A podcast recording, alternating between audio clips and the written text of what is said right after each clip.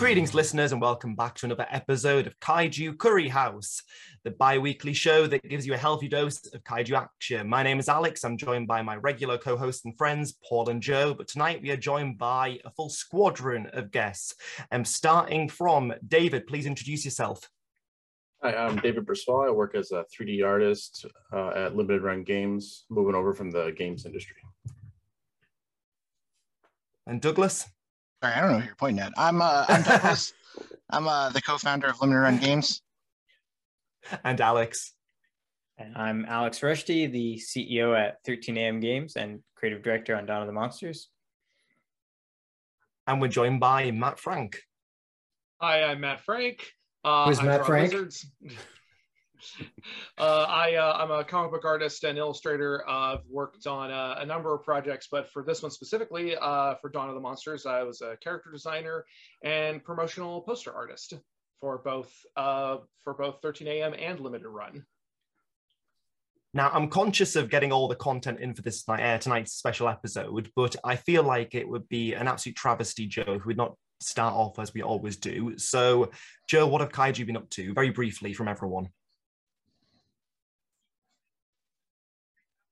Right. So, what has Joe been up to? Joe's been watching lots of television. He has been reading lots of books. And I have been doing research for articles I'm writing for Kaiju Robin, which has been pretty fun. So, happy times there. Alex, I will swing this right back at you. What have oh. Kaiju been up to? Well, I went downstairs to the living room. My daughter was watching Power Rangers, which slightly threw me off guard. And uh, she said, Look at this, it's really awesome. There's people in suits, you'll love it. I was like, "Oh, Yeah, you, you know me so well. Yeah, so- Nice. Very yeah, nice. so like, ah, thank you for that. You know, so I sat, I sit down, and she's watching Power Rangers Dino Fury. And what I particularly liked about it was, for all that it wasn't a recognizable Power Rangers for me, because it's um, like I think came out last year, it's the fact that my daughter's engaging with it, and then straight after she's jumping around, doing martial arts, she's launching off the sofa, and she's wanting to fight bad guys. And I thought, well, isn't that the spirit of Power Rangers, kind of thirty years on? And yeah, so that, that, that was wonderful for me. Um, please, uh, Paul, what have Kaiju been up to? Um, I'm still reading the the picture book that Joe got me. Um, so I've I've now read about the making of Aliens. And it You've just resigned to calling it a picture book, I see. Yeah, yeah. well, yeah, it's got all the sketches, like you know the um, and the artwork they did, the designs, some some that were used, some that weren't. So that's quite interesting.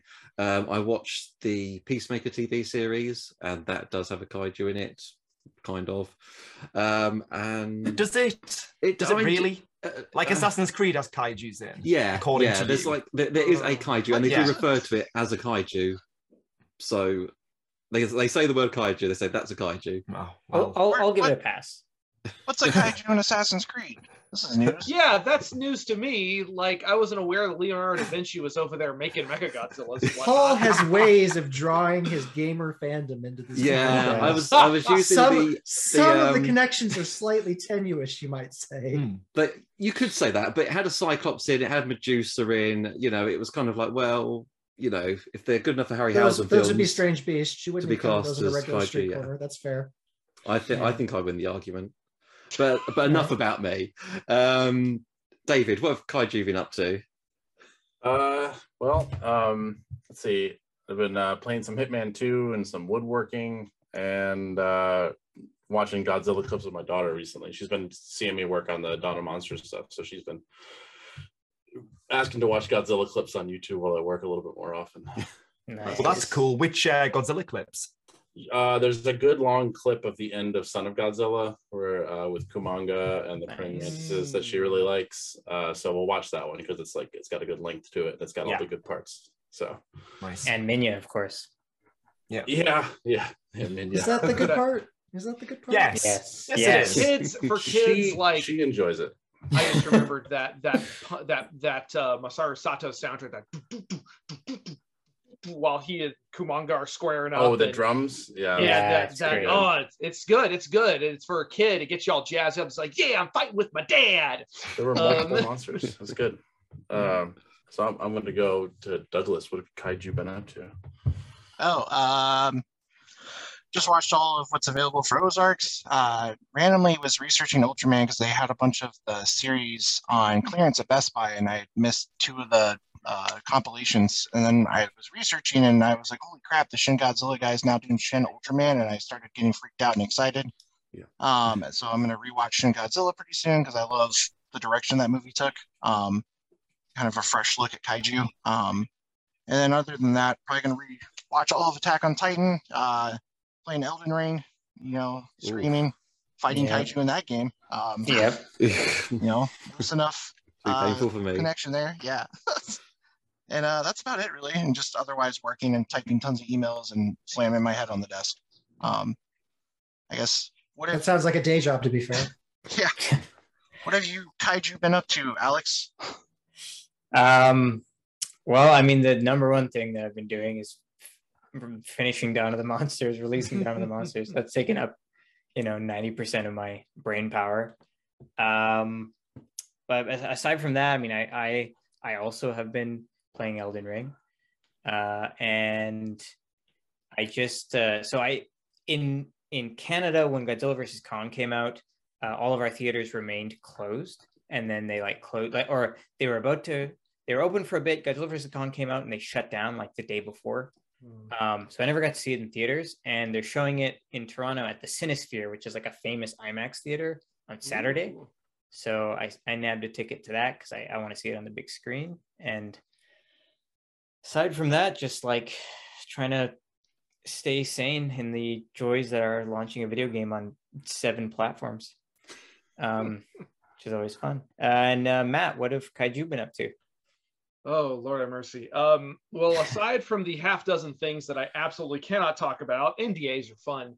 Um, I um, let's see. Uh, well, I I too have been eldening all those rings, which is to say, I beat the first boss last night after having the game for the better part of what has it been out for a week, two weeks? Mhm. Um, uh, but um, uh, and of course, trying to focus on that and saving a certain a certain other kaiju centric game uh, for a uh, for a YouTube video that I'm doing next week. Um, just that's been hell because I want to just play that. I don't want to. I don't want to die over and over again. I want to throw buildings at things, but it's fine.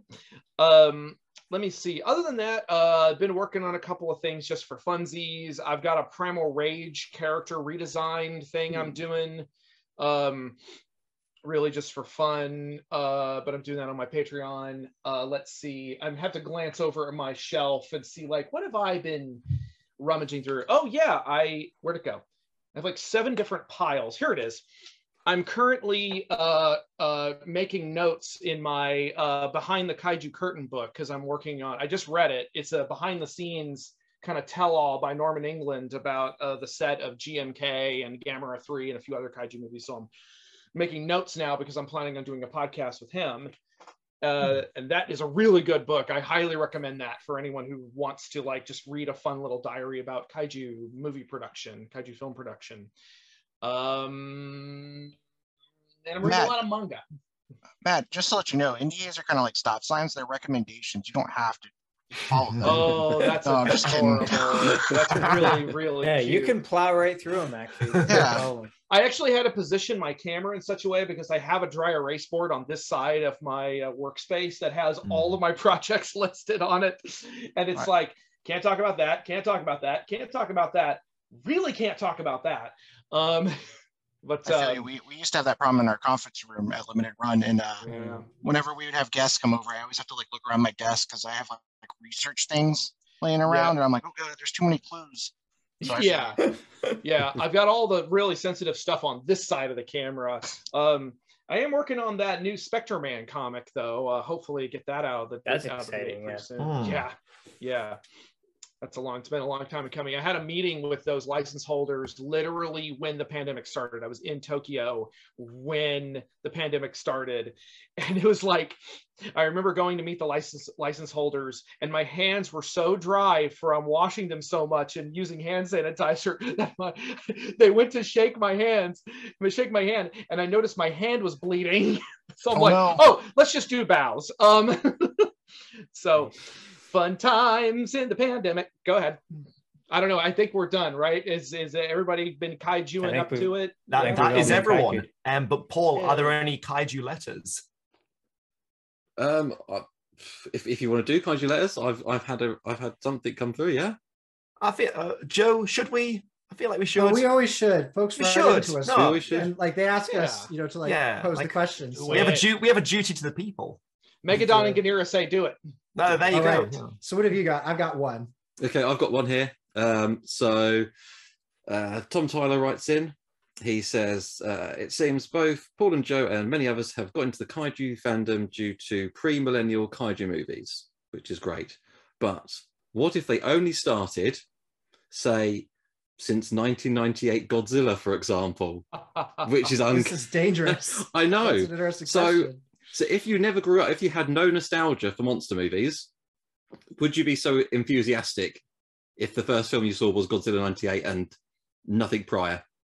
So there's been no Harryhausen films, there's been no G- Gorgo or you know anything like that. It's just Godzilla So, 98 to and then clarify, onwards. to clarify, you're saying those movies don't exist, or they don't exist in your knowledge, or they don't exist. They never existed. They never got made. There was no never monster movies. well, then there would be no Godzilla '98. Like, so good. So America. This is an alternate universe, Matt. this is an You can make alternate universe where just- just America work came up with with the Godzilla man. I want to see the I want to see the math on that. I want to Yeah. see the physical. I get the writer of Singular Point. He'll he'll tell us or not. Um, My Okay. opinion would be it sets the bar real low for all the Yeah. things that came after. Yes, so, so anything going forward, you'd be really excited for. It's, it's all up from there. Well, to be fair, we had Peter Jackson's King Kong, we had Shin Godzilla, we had Godzilla Singular Point, we had all the MonsterVerse movies. Pacific Um, Rim. The the Yeah. there's- yeah, Pacific would- it Rim would be as an original good. concept. There's a uh, we've we've had a decent run, to be fair, like of really decent uh, You movies. can even count Cloverfield. Cloverfield was pretty neat Yeah. at the time. Yeah. 2008. Cloverfield was Yeah. very neat. Uh, I think- Troll I think if anything, Troll we'd Hunt more- was good. I think we'd be quite excited Soul because Hunter. it'd be a whole new genre at that point. So it'd yeah, like, oh, what's like, this? wow, what are these big lizards and or monkeys? um, of course, I'm also just fantasizing about a universe where the kaiju fandom collectively paid attention to Colossal. So. I I would uh, cross up. I love Colossal. I love that. Great movie. Yeah. Colossal is a great movie. Mhm. Um, Paul, what I would say to the person who wrote into you is you mentioned Godzilla 1998, but prior to that, had there been Tremors? Oh, this is No, how we trigger wouldn't- no, there Paul. wouldn't have been. This is how we trigger Paul. No, this. So, um, do we need Godzilla if there'd been a graboid I like how, I I like I like how Alex was the first one to bring up. I Tremors know, in this I know, I know. I'm Like, back, wow. boys. I'm back. You know. I, I think that we've had a kaiju renaissance. I, I think that the amount of content that we've had from a wide variety of things, you know, David mentioned uh, Pacific Rim. I think that like it, we've not just had Godzilla from Toho, we've had like a huge amount of stuff from all corners of the world. I think that's been great. So I, I feel like whilst I have my nostalgia for the 60s and 70s, I think there's been enough going that I can still love it in its own right for me. Yeah. I think the that there's a people that grew up with. Oh, Yeah, sorry, go ahead. I was, I was gonna say that I think the people that kind of grew up with that stuff now they're in the director's seat more often than not, Mhm. and uh, they're given they prove themselves with other properties, and so they're given a budget and the time to make the monster movies look now how we like to remember them as kids. You know, it's like Yeah. uh, the making of on Pacific Rim really shows that Del Toro is like, I wanted to make this movie forever, and like, you know, so it's like the respect and the and the uh, the talent behind the people making it kind of come together to give us all some really good stuff. Yeah, well, even even sh- like I mean, it's it's not kaiju; it's just a monster movie. But even like, how long did he spend trying to make Shape of Water? He wa- that was supposed to be a Creature from the Black Lagoon movie, and he spent like Shape of twenty, almost so thirty years good. trying to make it. So Shape It's a beautiful film. those- it's one of those films that there were three times that I I just remembered like just openly bawling uh, in there's there's just a couple of instances in a row where it happened. I remember it happened in Shape of Water, where I was just started weeping because I was like, Mhm. oh my god, someone made a movie just for me and no one else. And then the same thing happened when I watched Bumblebee because I was like, oh my god, So somebody made a Transformers movie and it's not just a steaming pile. Um, When you said so Bumble, when you said Bumblebee, though, my mind immediately went to B movie for some reason. that's what he's talking about.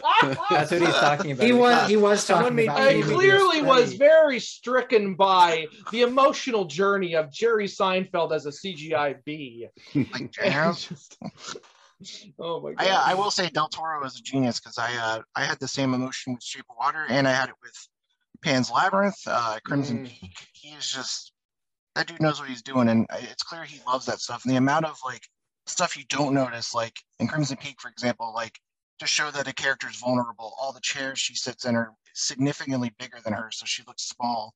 And it's Um, just like, and all the colors he uses, it's just like, wow. It's, Yeah, it's nice. I like his use of asymmetry. That's Mhm. one of my favorite things that he does. Mm. Del Toro makes movies for himself and the people who watch them and no one else. Because it, because I just I you know I think his movies are great and I know a lot of people think his movies are great. And then I'll show his movies to, so- to other people who I think would like them and they're just like I don't get it. And I think that's fine. I think it's fine that he just kind of makes whatever. Or he just is like I'm making this for me. So That was a really nice letter written in. Hmm. Like that, that was a good conversation. Uh, Joe, what was yours? Right. So mine is pretty generic, but still it brings a nice talking point, and I think Mhm. everybody here will probably appreciate it. Today's question was asked by Henry, and Henry asks, "What is your favorite non-Godzilla series monster?" Mm.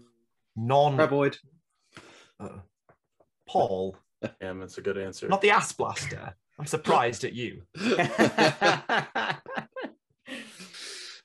Um, So there we go. non-Godzilla monster.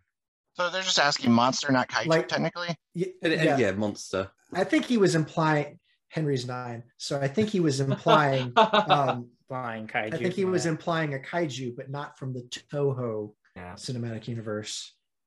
So I I will answer uh, quite affectionately the beast from 20,000 fathoms. Very nice. good choice. Mhm. One of the first, uh, one of the first fictional characters to be referred to as a kaiju. Yeah. I believe it was the first. I think it was the first because of the, Mhm. the, the Japanese release of it. It was the first use of the word kaiju. Yeah, they called it like atomic kaiju something or other. Yeah. Um, No, This is I- hard. Yeah, I, I was, was. gonna say, yeah, this is difficult. I'll say Oh. one that recently kind of blew me away because I did not expect it at all. I went into the movie blind was uh, that Kristen Stewart movie, uh, like water deep- Underwater. underwater. Underwater. Yeah. Underwater. Yeah, the kaiju that shows up at the end of that because you know it's it's you know I guess it's spoilers in here. It's Cthulhu basically, and you're just like you don't know that though going in. You have no idea what's going on. So Mm, my partner likes Twilight, or at least at some point she did. So there was a Kristen Stewart movie that came out and it had monsters in it, and she seized her opportunity quite quickly to get me to watch it. And about halfway through the film, I realized I was having a much better time than she was with this film. But uh, no, I really enjoyed that film. I really liked how the tentacles were kind of like where the human-sized creatures resided. And I thought that I thought that was like a very eerie kind of creepy thing. Like the tentacles, the underside is almost completely just like the human-sized creatures just latching on. And it really gives you like an idea of the scale and how screwed they really were. Hmm. Yeah. I'm gonna say, yeah, the Kraken from Clash of the Titans.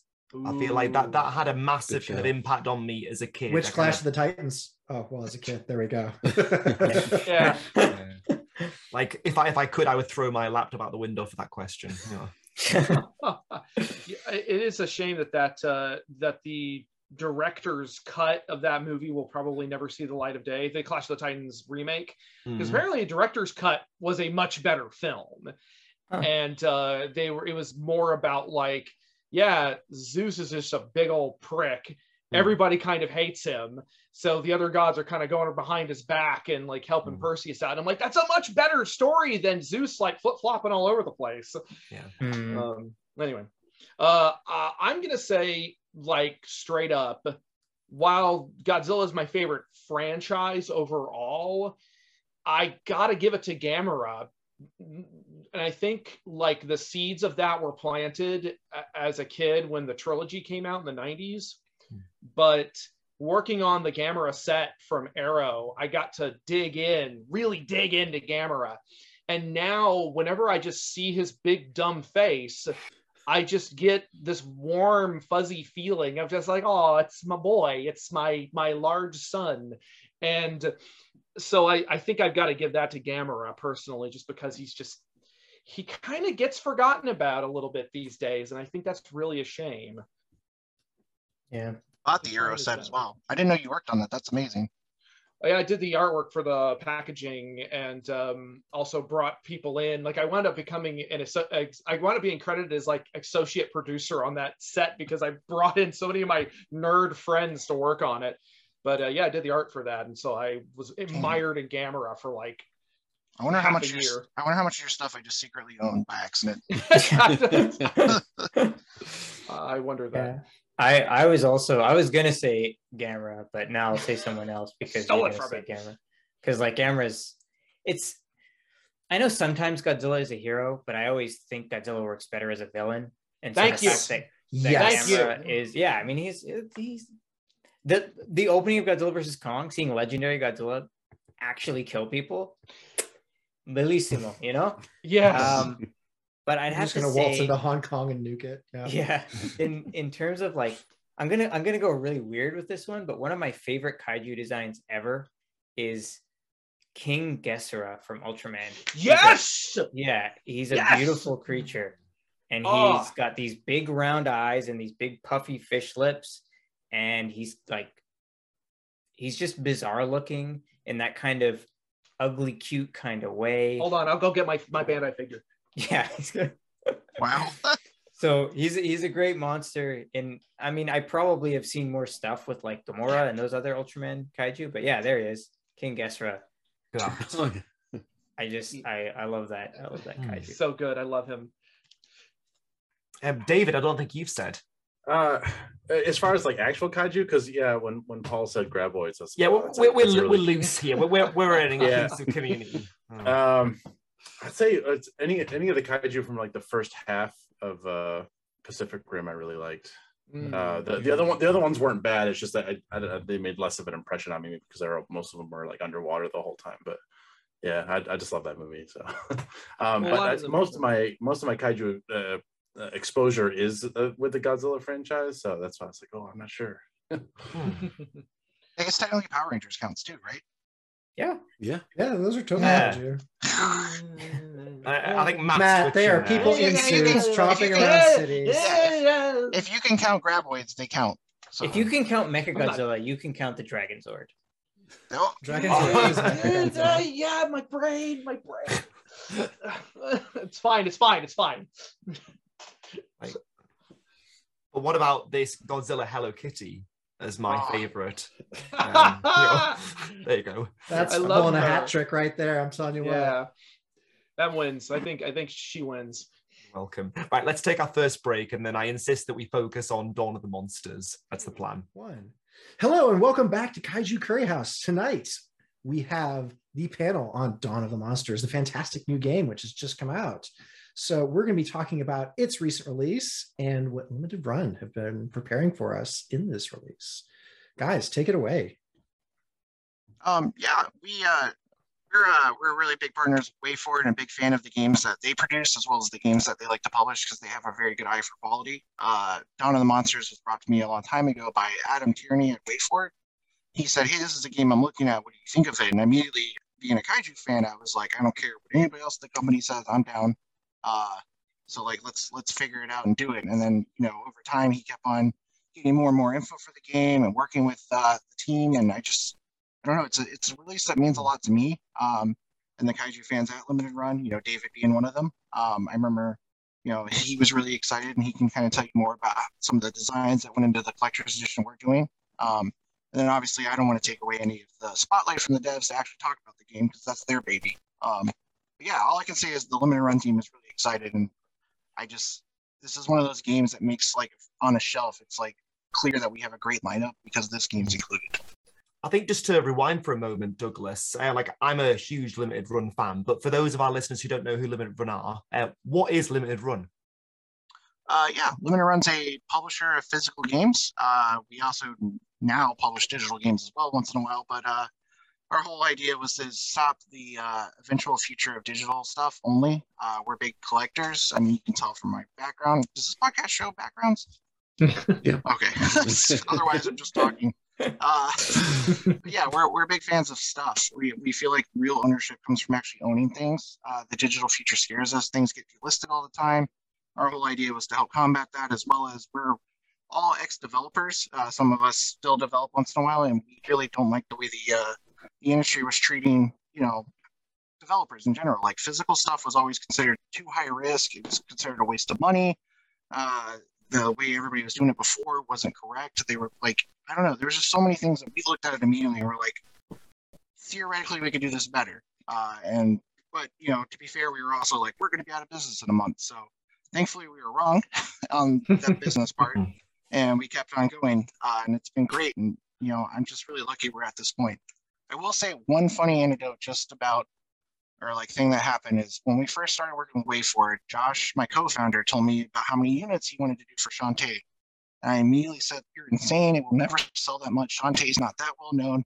No one knows who that is. Like this is a obscure game, and boy, if I had to eat those words every time we release a Shantae game.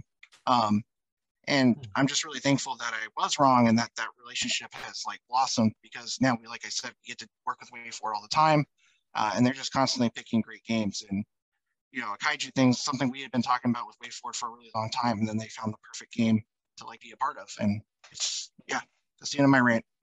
No, well, thank you for that introduction. Uh, Paul, I believe you have some questions for our guests.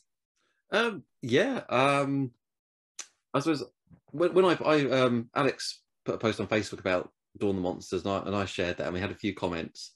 Um, and one thing I didn't realize because Limited Run, I'd, I've heard of you, um, but I wasn't aware that.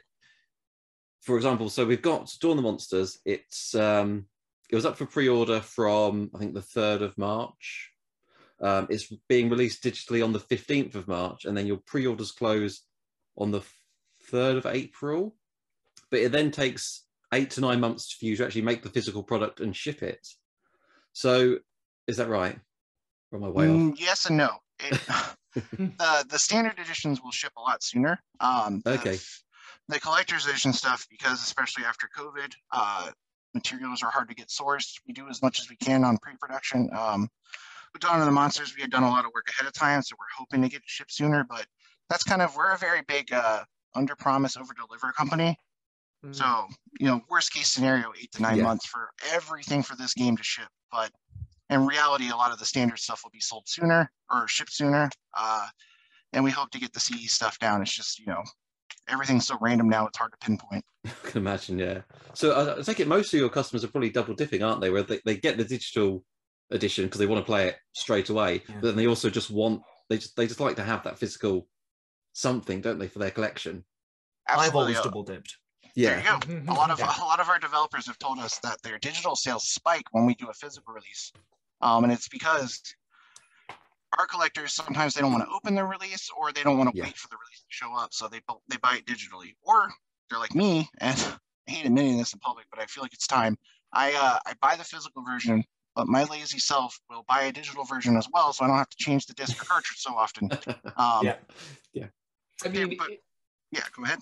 no, I, I was just I was gonna add to that by saying like even though I am getting uh, a, a, limited run version of the game uh, because as I worked on it, I just went ahead and pre-ordered one anyway because I'm just like, yeah, but but this way I'm sure to get like you know it's like it's just it's just I'm stacking the deck uh, as much in my favor as possible. Because my Yeah. my just as a fan my eyeballs exploded when I saw like everything that was coming in the set. I'm like give, give it to me now! So Yeah, I think feel- Speaking as a consumer, what I find is that because of the type of games that Limited Run supply, because they are indie games, I feel kind of invested. So, like, I held Ben Plus Plus there. Like, I have it probably on my PS4, I think, and I also have it on my Switch, but I have a physical copy as well. because it's that feeling of that I'm kind of supporting something which is unusual, and that's kind of why I like Mhm. it. So yeah, I am going to get Dawn of the Monsters on Switch, probably a download, but I'll also kind of buy myself a physical copy. Will I get that physical copy off the shelf very often? No. However, it's that feeling of you know what this kind of matters and that- that's what's nice about it however um alex like i know that you've been on our show before and i've not had the chance to meet you until today so thank you uh, but just in case any of our listeners today aren't quite sure what dawn of the monsters is can you just give us like an overview of what that game is please Sure. Yeah. So Dawn of the Monsters is a 2.5D side-scrolling beat 'em up, but it takes more inspiration from the likes of Bayonetta and God of War than necessarily from Final Fight or, you know, Double Dragon. Uh, yeah, it's got 35 plus missions. It's got DNA augments you can use to upgrade and customize your character. It's got an in-depth story and world built around the world of, of uh, Dawn of the Monsters um, lore archives, upgrades, all sorts of unlockables. It's kind of like if Platinum Games made a beat 'em up, is how I like think about it. But if all the characters are giant monsters, and instead of picking up crowbars and trash cans, you're picking up fully dynamic, destructible buildings and smashing them over people's heads and ripping off heads and doing all sorts of gruesome, gruesome stuff. excellent uh, paul were there any other questions that we've got on our list Uh, there was one one comment that I, I found the answer to on Google, um, but we noticed there's a lack of Xbox release, and is that something to do with Microsoft wanting a certain quantity? Um, I That- believe is that That used to be true. Uh, we are officially partnered with Xbox. It's just the process is a lot slower. Um, and to be absolutely fair, anytime we've carried like a partner's Xbox release, it's unfortunately the lowest selling title. So it doesn't always make sense. It's kind of like a title per title basis at this moment. Um, and you know, I got to hand it to Phil Spencer. He's done a great job at nailing Game Pass down people's throat. Uh, and like people are just conditioned on Xbox to to, embrace digital, and that's fine. Um, but there's definitely still a collector community, and we're definitely evaluating. WayForward is one of the partners we're actually mainly focusing on, like trying to do Xbox stuff. So you never know in the future there could be a Dawn of the Monsters Xbox release. It's just we're going to launch stuff later this year and kind of test the market and see how it does, and if it's you know does well enough, uh, we're going to put it out because we're big Xbox fans internally, even if like they're not fans of what we do. You know, there's people obviously within Microsoft where we never would have got approved, but as a company, their focus is clearly digital, so they're definitely not Yeah. like thinking about us. okay? So s- sorry, I'll just go back there. So you say potentially there could be a Dawn of the Monsters on Xbox later. So do you re-release some titles at a later date sometimes? Then Yeah, re-releases. We it would be a new release technically on that platform. Um, okay, Yeah, so you know sometimes we'll work with a dev and maybe they focus on a Switch version, and then later like, hey, Switch did really well. Now I'm porting it to PlayStation. Could you do a physical there? And we'll do it like that. Um, obviously, if we knew ahead of time, we'll just say no. It might make more sense to release everything at once, but sometimes the dev doesn't have the bandwidth to focus on that, and that's fine. yeah. Um, so yep.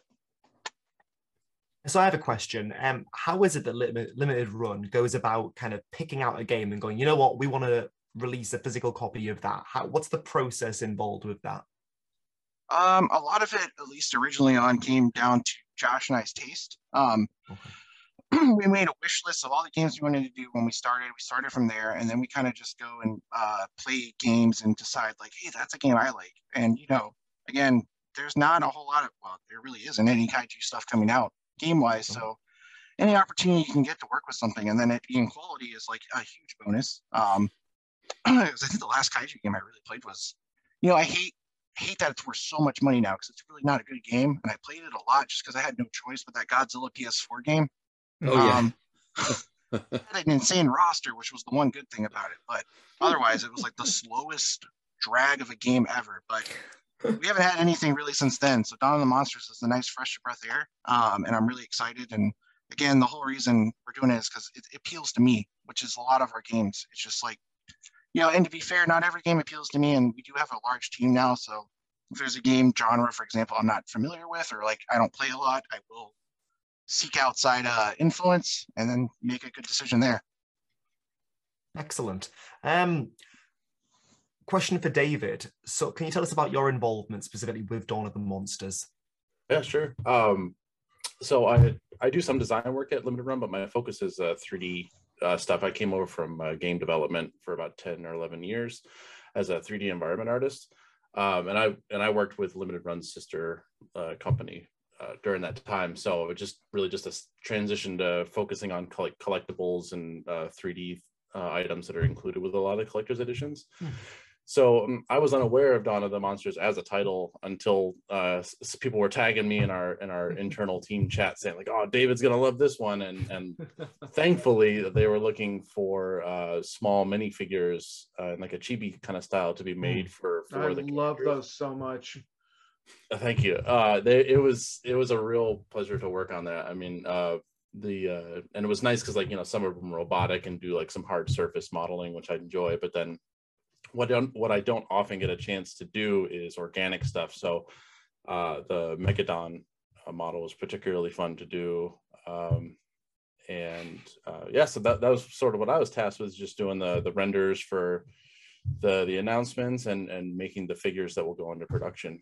Um, so and it th- those kind of designs and stuff have always appealed to me uh, anywhere from like you know the old Godzilla movies to Robot Jox to Pacific Rim. So that's that's my jam. Amazing. Well, before we take our second break, David, can you tell our listeners what can they expect from the uh, special edition release? Oh, uh, Dawn of the Monster. So there's a I know there's a commemorative coin. There's the four minifigures with like a little uh, uh, backdrop of like a destroyed city. I believe it's Toronto in the in the Yeah. backdrop uh, to go behind them.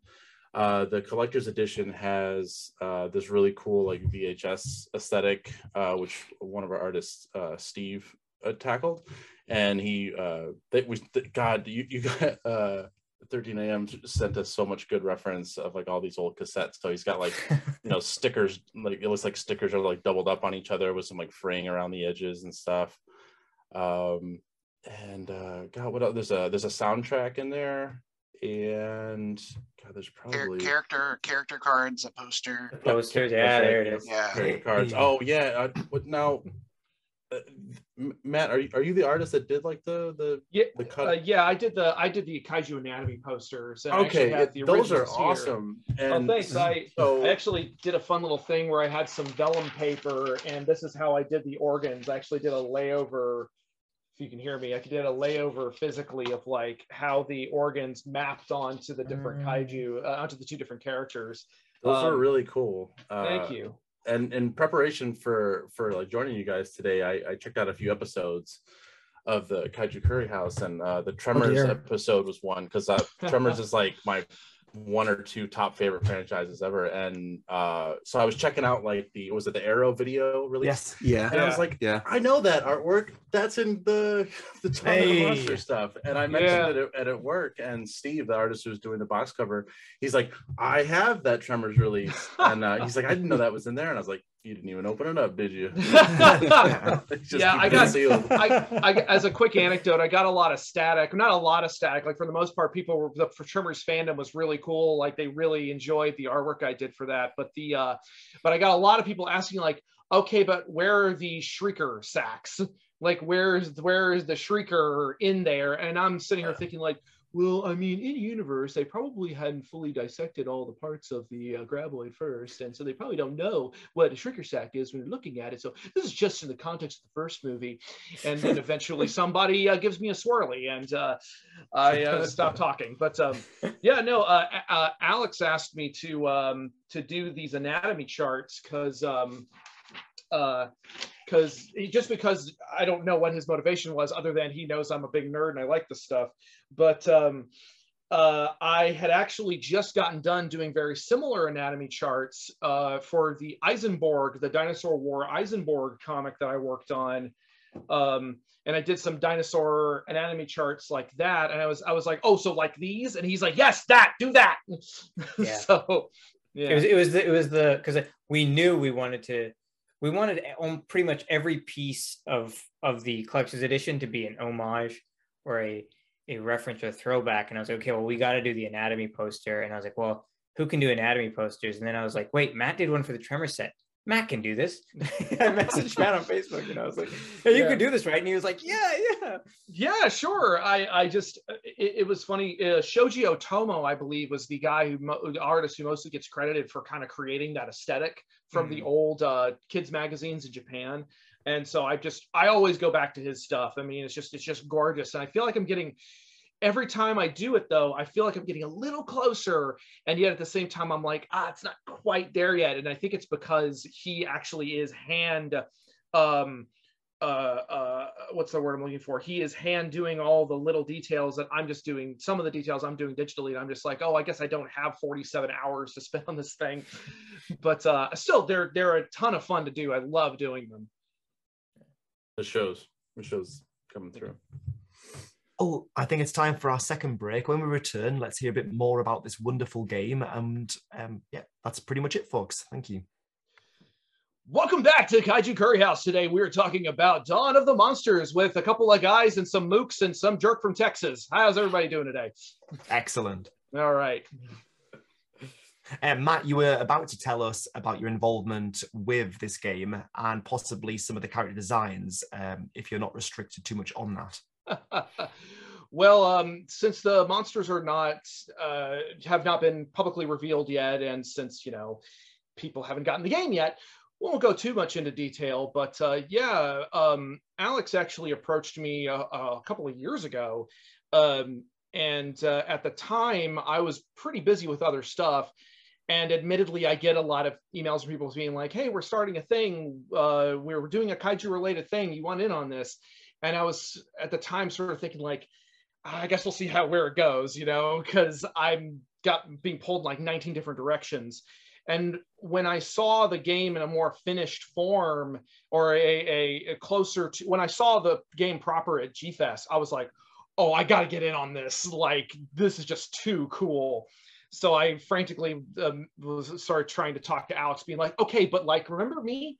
And so yeah so i i wound up um mostly for the most part doing promotional artwork i did the poster that was part of nin, um nintendo what was the name of the magazine nintendo force Nintendo Force, yeah. yeah nintendo force which the poster came out beautifully um and then It's, i did it's the- also it's also the the icon on Switch is that is that piece, man. I don't know Oh if you knew God, that. I'm a special boy. um, um, that's exciting. Um, and then I did the monster anatomy, the the the kaiju anatomy charts for Megadon and um, Tempest Galahad. Uh, but I also designed a couple of enemies that show up in the game, and I don't want to go into too much detail, but they show up as kind of mini bosses, right? And then they become regular enemies. But I tried to get weird with it because Alex sent me all these cool design directives, and I remembered one thing he mentioned was that the monsters, the aesthetic of the Nephilim is uh, heavily inspired by ancient sculptures and, and pottery, specifically the statues from like prehistoric Japan, like pre-samurai era Japan. Uh, what are those called again? Oh, Ah, they have Dogu. Yeah, I mean, Dogu. like the the Yeah. the era. I don't remember the name of the era. Yeah. Dogu is the famous thing. Yeah and they have these very cool swirls and different like just cool little aesthetics to them. And again i was i was in tokyo and i will pass through like a little mini museum in a mall that had a couple of those things on display and i'm just frantically taking pictures of them. And then i used those as heavy inspiration for the two uh, monsters i designed. So i try to get like i said i try to get weird with it. Like still guys in suits but like no arms so yeah it was a lot of fun and uh yeah i'm just but but just as a fan i'm just excited overall I think, Joe, you've been very quiet this episode, which is quite atypical for you. And I'm just thinking, whilst you're not a gamer, possibly kind of your angle, you might kind of have some interesting questions for Matt and Alex. Well, I do like the idea of a physical release. It's it's quite often remarked at our house that I'm always going off and buying the Blu-rays or DVD of something, and uh, when there's a digital release, it, I usually argue back, well, they can't take away the physical release from me because uh, it's it's one of those things. I think that on Amazon's terms and conditions, even if you buy something on Amazon, like a movie, that's there for as long as they deem you know it themselves or they they deem that they have the rights or the distribution of that film so that can disappear but i i'm very happy that games are still in be still being released as physical copies with collector stuff so i will say that because the last time i bought a game make Mega Drive. SNES. that that would have been ps3 Is- days. okay. PS3. that wow. i think though? i think who, who, who hurt you? yeah. um no it was just uh i don't know it, it was just one of those things. I've always been drawn more to physical games. So i i will be the guy sitting there playing warhammer or heroclix or magic or something like that. But I, I like the idea of a physical release. I really like all of the things that i've seen that it, it's evident that you put in a lot of fan easter eggs or a lot of nostalgia into this game. And i find that that's really that's really moving to me because in a lot of the new kaiju releases like the films like the comic books what have you there's an element to always add something new to it and you know to, to to do a different spin.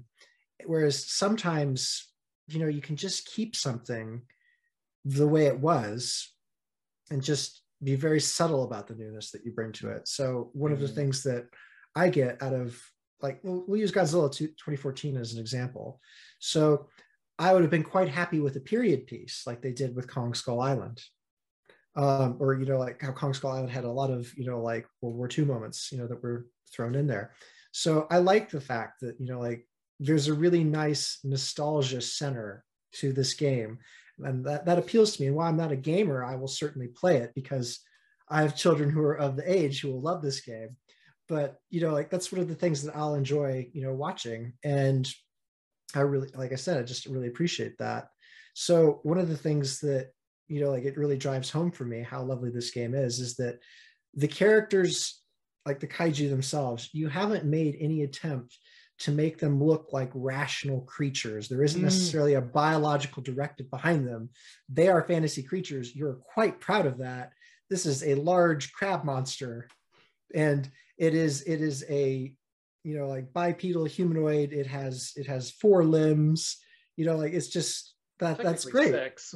oh si- Yeah. ah okay there's a little dinkers Well- on the side okay my apologies I But, actually, you know- it, I think it's to to comment on that a bit because I, I think you touched on something that was kind of core to how we tried to develop the game, is that, um, you know, it's- in, in in kaiju movies, there's been so many kaiju movies for so many years that at this point they almost have to bring something new. Like Shin Godzilla ha- goes crazy, right, compared to other Godzilla movies because they can't just retread. Otherwise, it's like, well, I mean, have I seen this before? Is this really like? like we probably don't mind. I think we're, we're all fine with kaiju comfort food, but in general, movies have to do something new or exciting to to get butts and seats.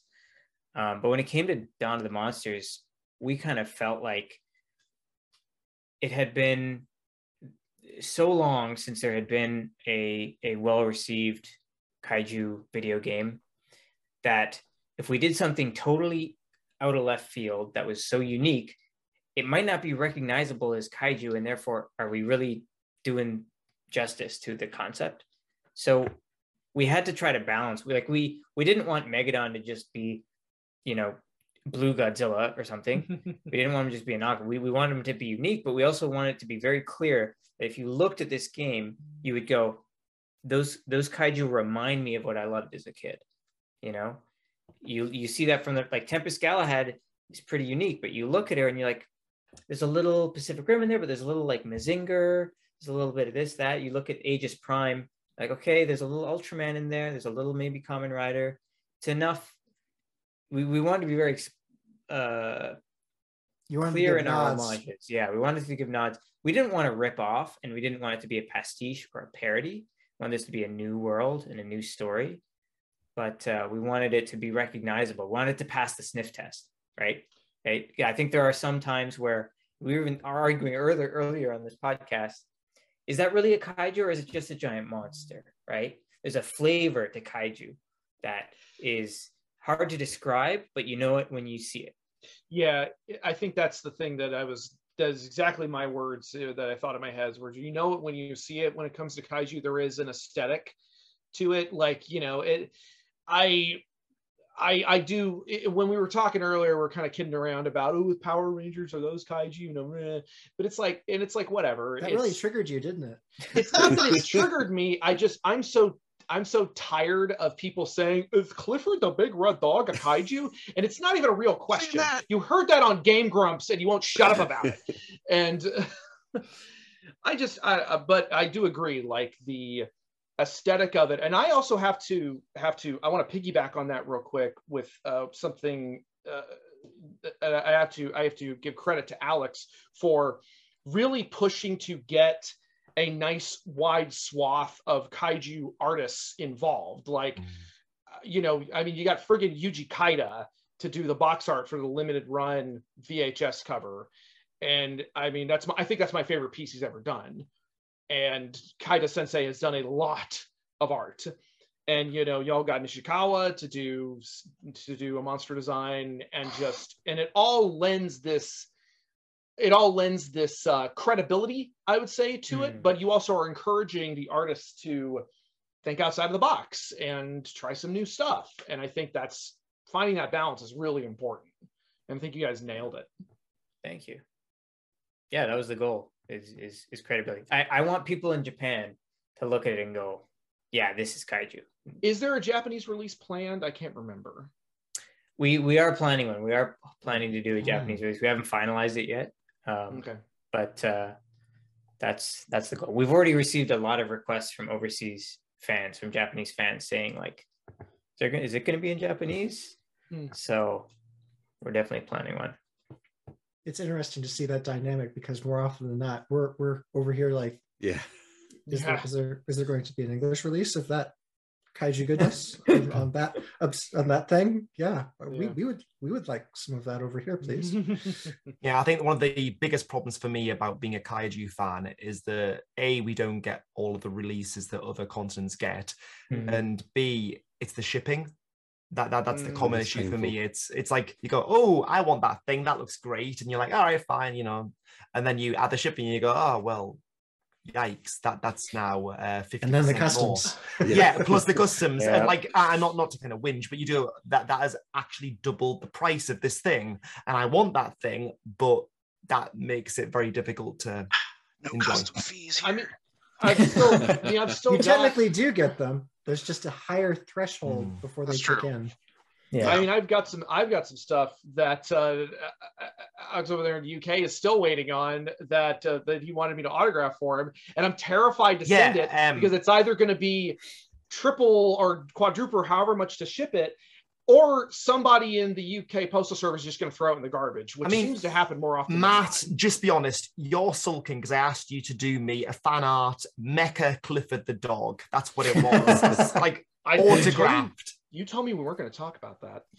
and uh, your every brushstroke is with seething spite. You know?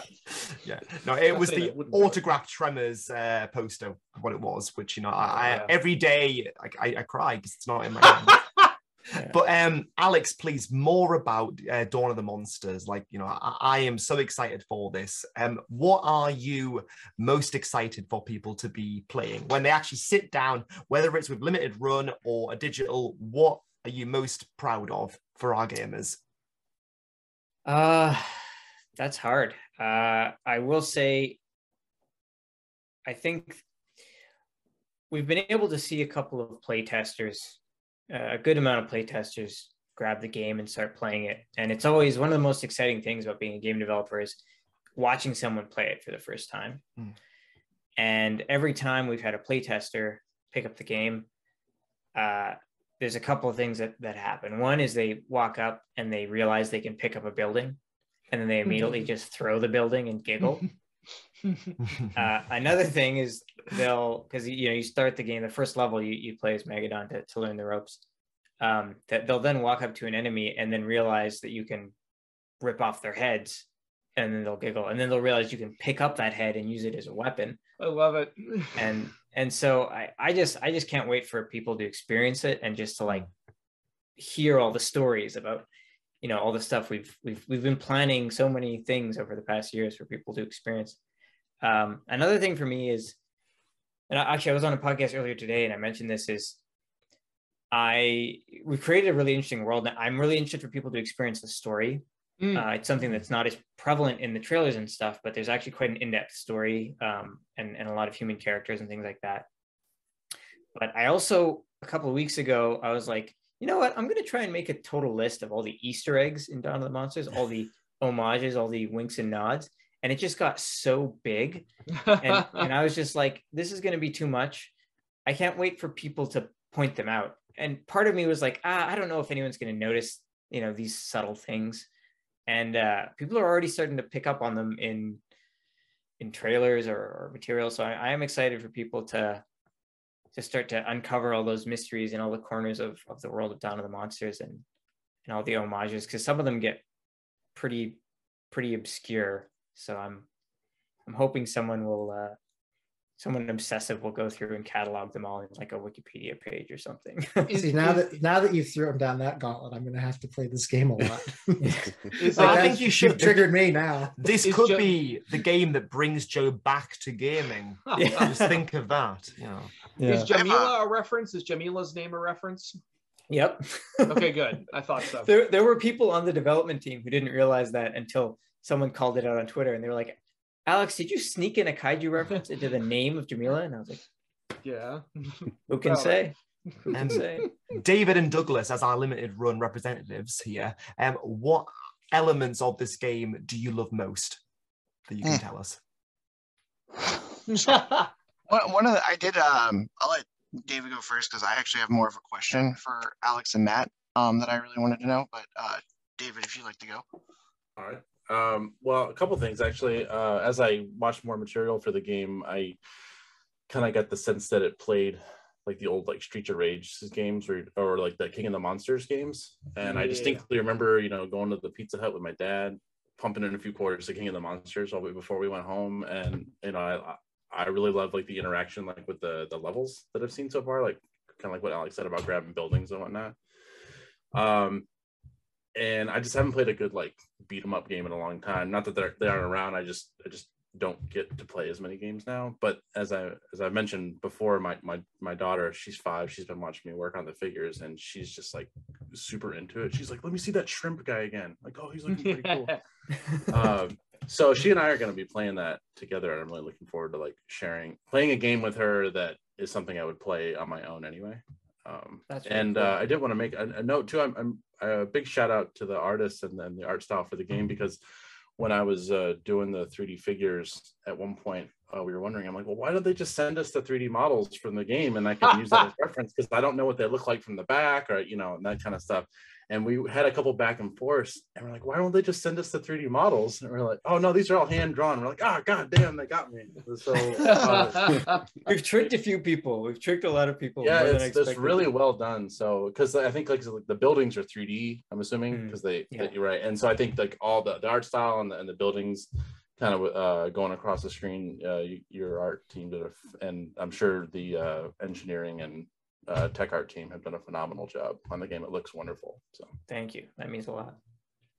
Uh, one of the questions I want to ask you guys is like, obviously, you know, you're sitting here playing with your, your figures from the game. Uh, you got the limited run physical release coming, the collector's edition. Like, what does it mean to you guys having all this physical stuff? Like, is it does it mean a lot to you having something immortalized basically for you for such a really cool project? Like, I would love to hear like what that means to you.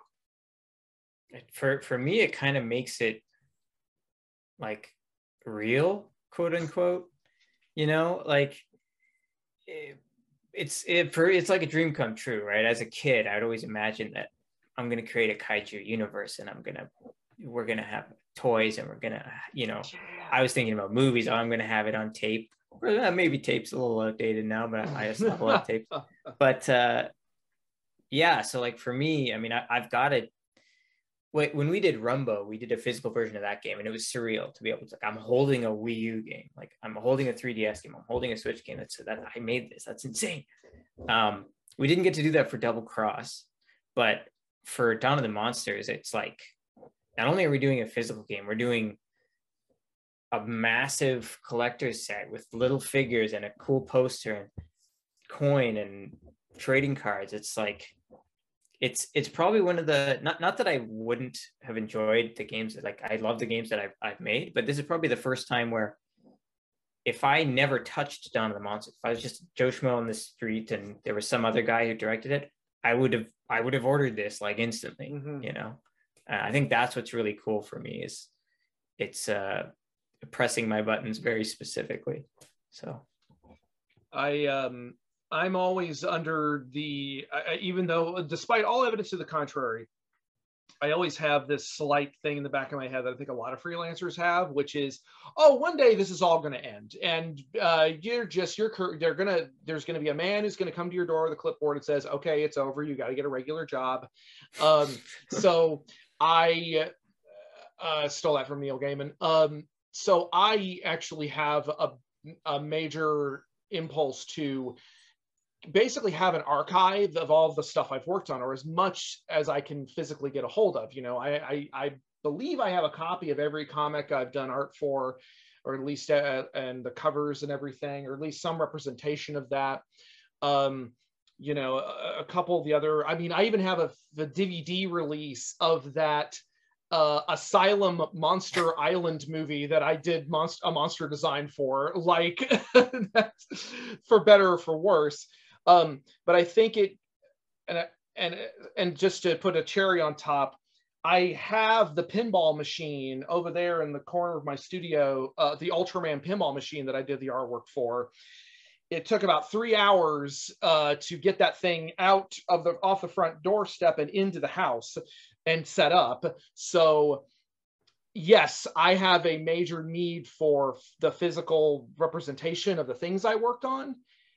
Hence why I have probably several versions of the limited run release coming to me because, and it's not just that I worked on it. The thing that makes me so proud to work on is what I mentioned earlier is that I get to share the space with some of my favorite personal favorite artists and friends who also have done artwork for the game and done designs for the game.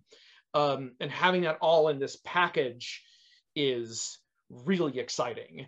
And yeah, like Alex said, if as a kid you want to like you you you want to like make a kaiju thing and have there be toys and have there be books and have there be whatever. And um, honestly, between Dawn of the Monsters and a couple other original kaiju things that have come out recently, like a couple of different manga and things like things like that, I've finally lit a fire under my butt to go ahead and make my own original kaiju thing. and something that's been percolating for a while, so I'm uh, I'm finally going to push forward on that. So thank you for the inspiration. Yeah. And I'll say one one other thing that makes it really important for me is like in terms of like family and friends, like it's hard to show my grandma like here, here's this digital game I have on Switch. um, Mhm, but like I can hand her a copy and be like, I made this, and she gets it. mhm. And and uh, I think that's you know kind of irreplaceable to me. Absolutely. I've certainly found that, like, for every game that I've done a digital download for, if I'm honest, I can't remember what I was doing when I downloaded it or what was going on. And I know this sounds overly sentimental, but like I look at my DVD and Blu-ray collection and my my game collection from like my, my GameCube, my N64. Mm, I can remember what was going on in my life at that time, and it's like a Mm. snapshot of that yeah. and that's what I like about physical. That like I have a connection to that time. And I know that sounds very kind of uh, sacchary, but like it, it feels a lot more meaningful for me than oh that cool click downloaded. it's like it feels a bit kind of empty. Mm. Well said. That's true. I definitely agree with that. I assign memories to music, movies, smells, sounds, Mhm.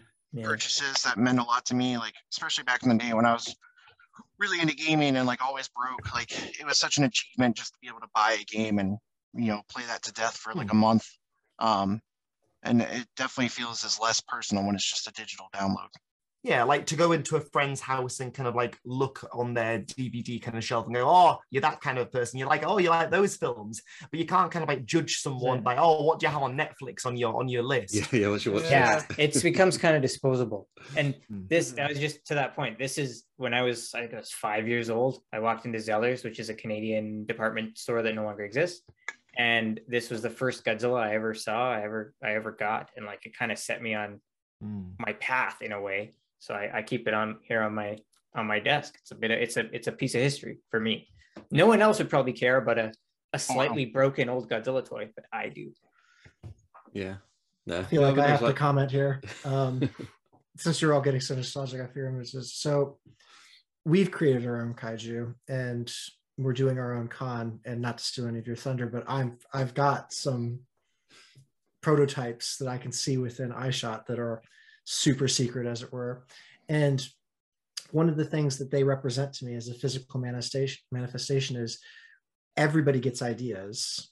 Everybody has something, or they were like, oh i want to do this. I want to accomplish this. I want i want to do this. And a lot of folks they don't do that. There are things that come up. There's life. There's all sorts of things.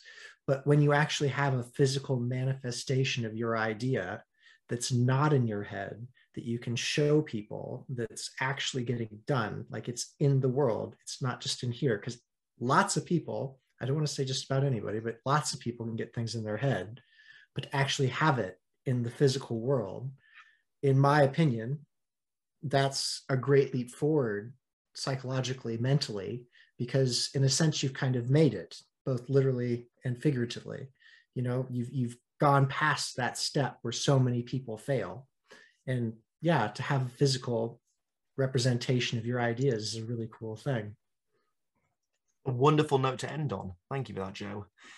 I think that it's time for us to wrap up. Now, we normally end with, if nothing else, can we just very briefly, as a group, starting with David, if nothing else, David, can you recommend something to our listeners, whether it's like a self promotion or a kaiju piece of media that you think go out and seek this out? It's fantastic. What's something precious to you, please? Oh, that's really easy. Uh, Robot Jox is available to watch on YouTube for free. Uh, so if you've never seen that Gemma movie, um, great stop Oh motion. yeah. I'll uh, I'll throw that out there. Hell Anything yeah. else? Uh, Douglas, please, sir. Uh, check out limited run games. okay, well, to add to that, I'm just going to say um, check out limited run games, but then check out what price things go for on eBay when you do not snatch them up in time. Mhm. Because I did not hit the trigger on uh, Abe's Oddysee when that was uh, brought out by, uh, sorry, Wow. new and new and tasty limited Mhm. run, and I was like, oh, should I? Because uh, and I didn't go for it, and That's a that's a deep cut. That's an old one. it was yep. Go Go for it. Yep. And um, Paul. Um, well, I'll say once you've finished playing Dawn of the Monsters, and you, um, I'm going to throw out something that, that David mentioned, which is um, King of the Monsters, because I've got huge nostalgia for that.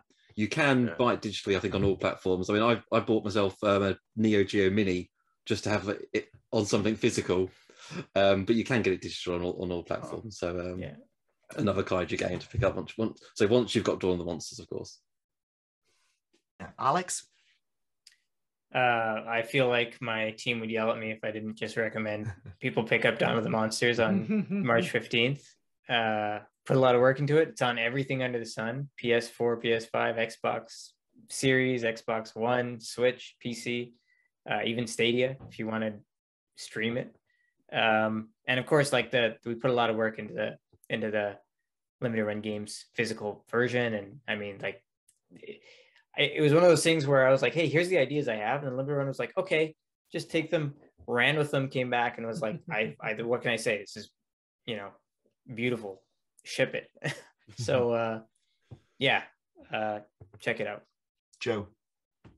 I will echo what everybody else has said. Um, totally check out Dawn of the Monsters. Check out the library from Limited Run, whatever you can snap up. Um, I will also uh, self promote in this case. Um, the Rondo Hatton Awards are currently going on, and they nominate a variety of horror, science fiction.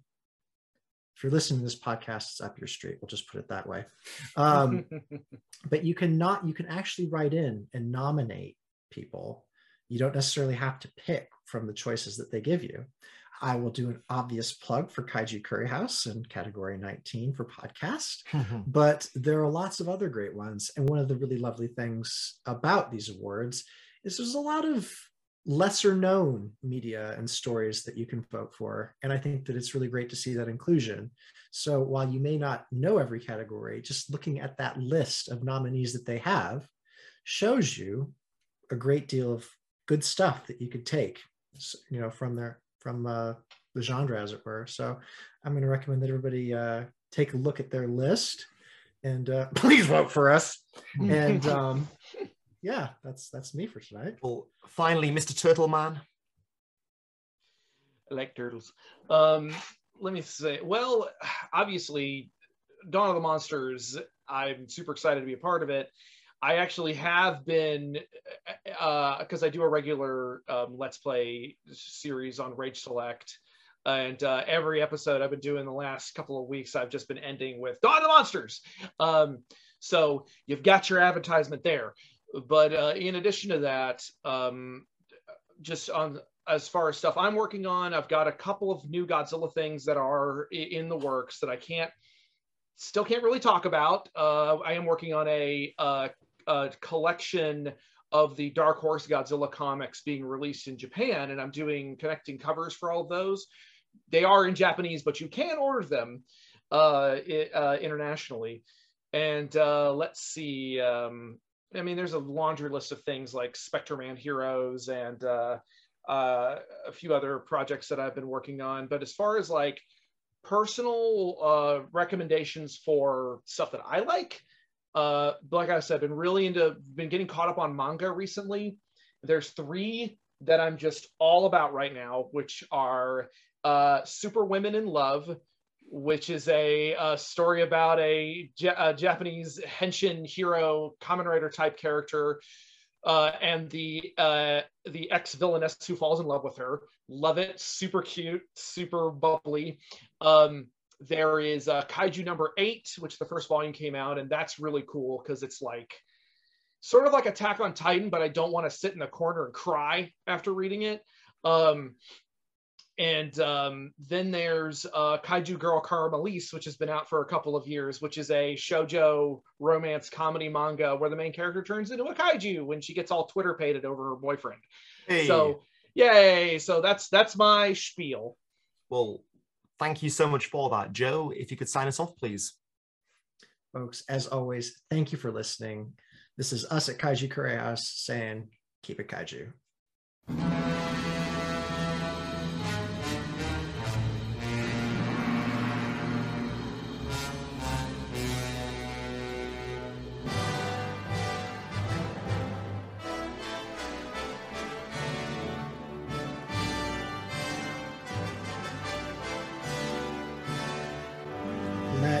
It was really funny because I was watching you shake that figure up and down, and then you sit it down. You had like this forlorn expression on your face. of like, he just shook it. Something fell off, didn't it? No, no, no, no. They're fine. I think I just, I think that's just my face. Um, you had to stop playing. put it down now. We have to be an adult. Um, no, you don't. Oh, that's true. It's really Matt, funny. do you want to welcome us back for the third part? That's when you bring in Gorgo, and then it's like, oh no. oh, that Gorgo is awesome.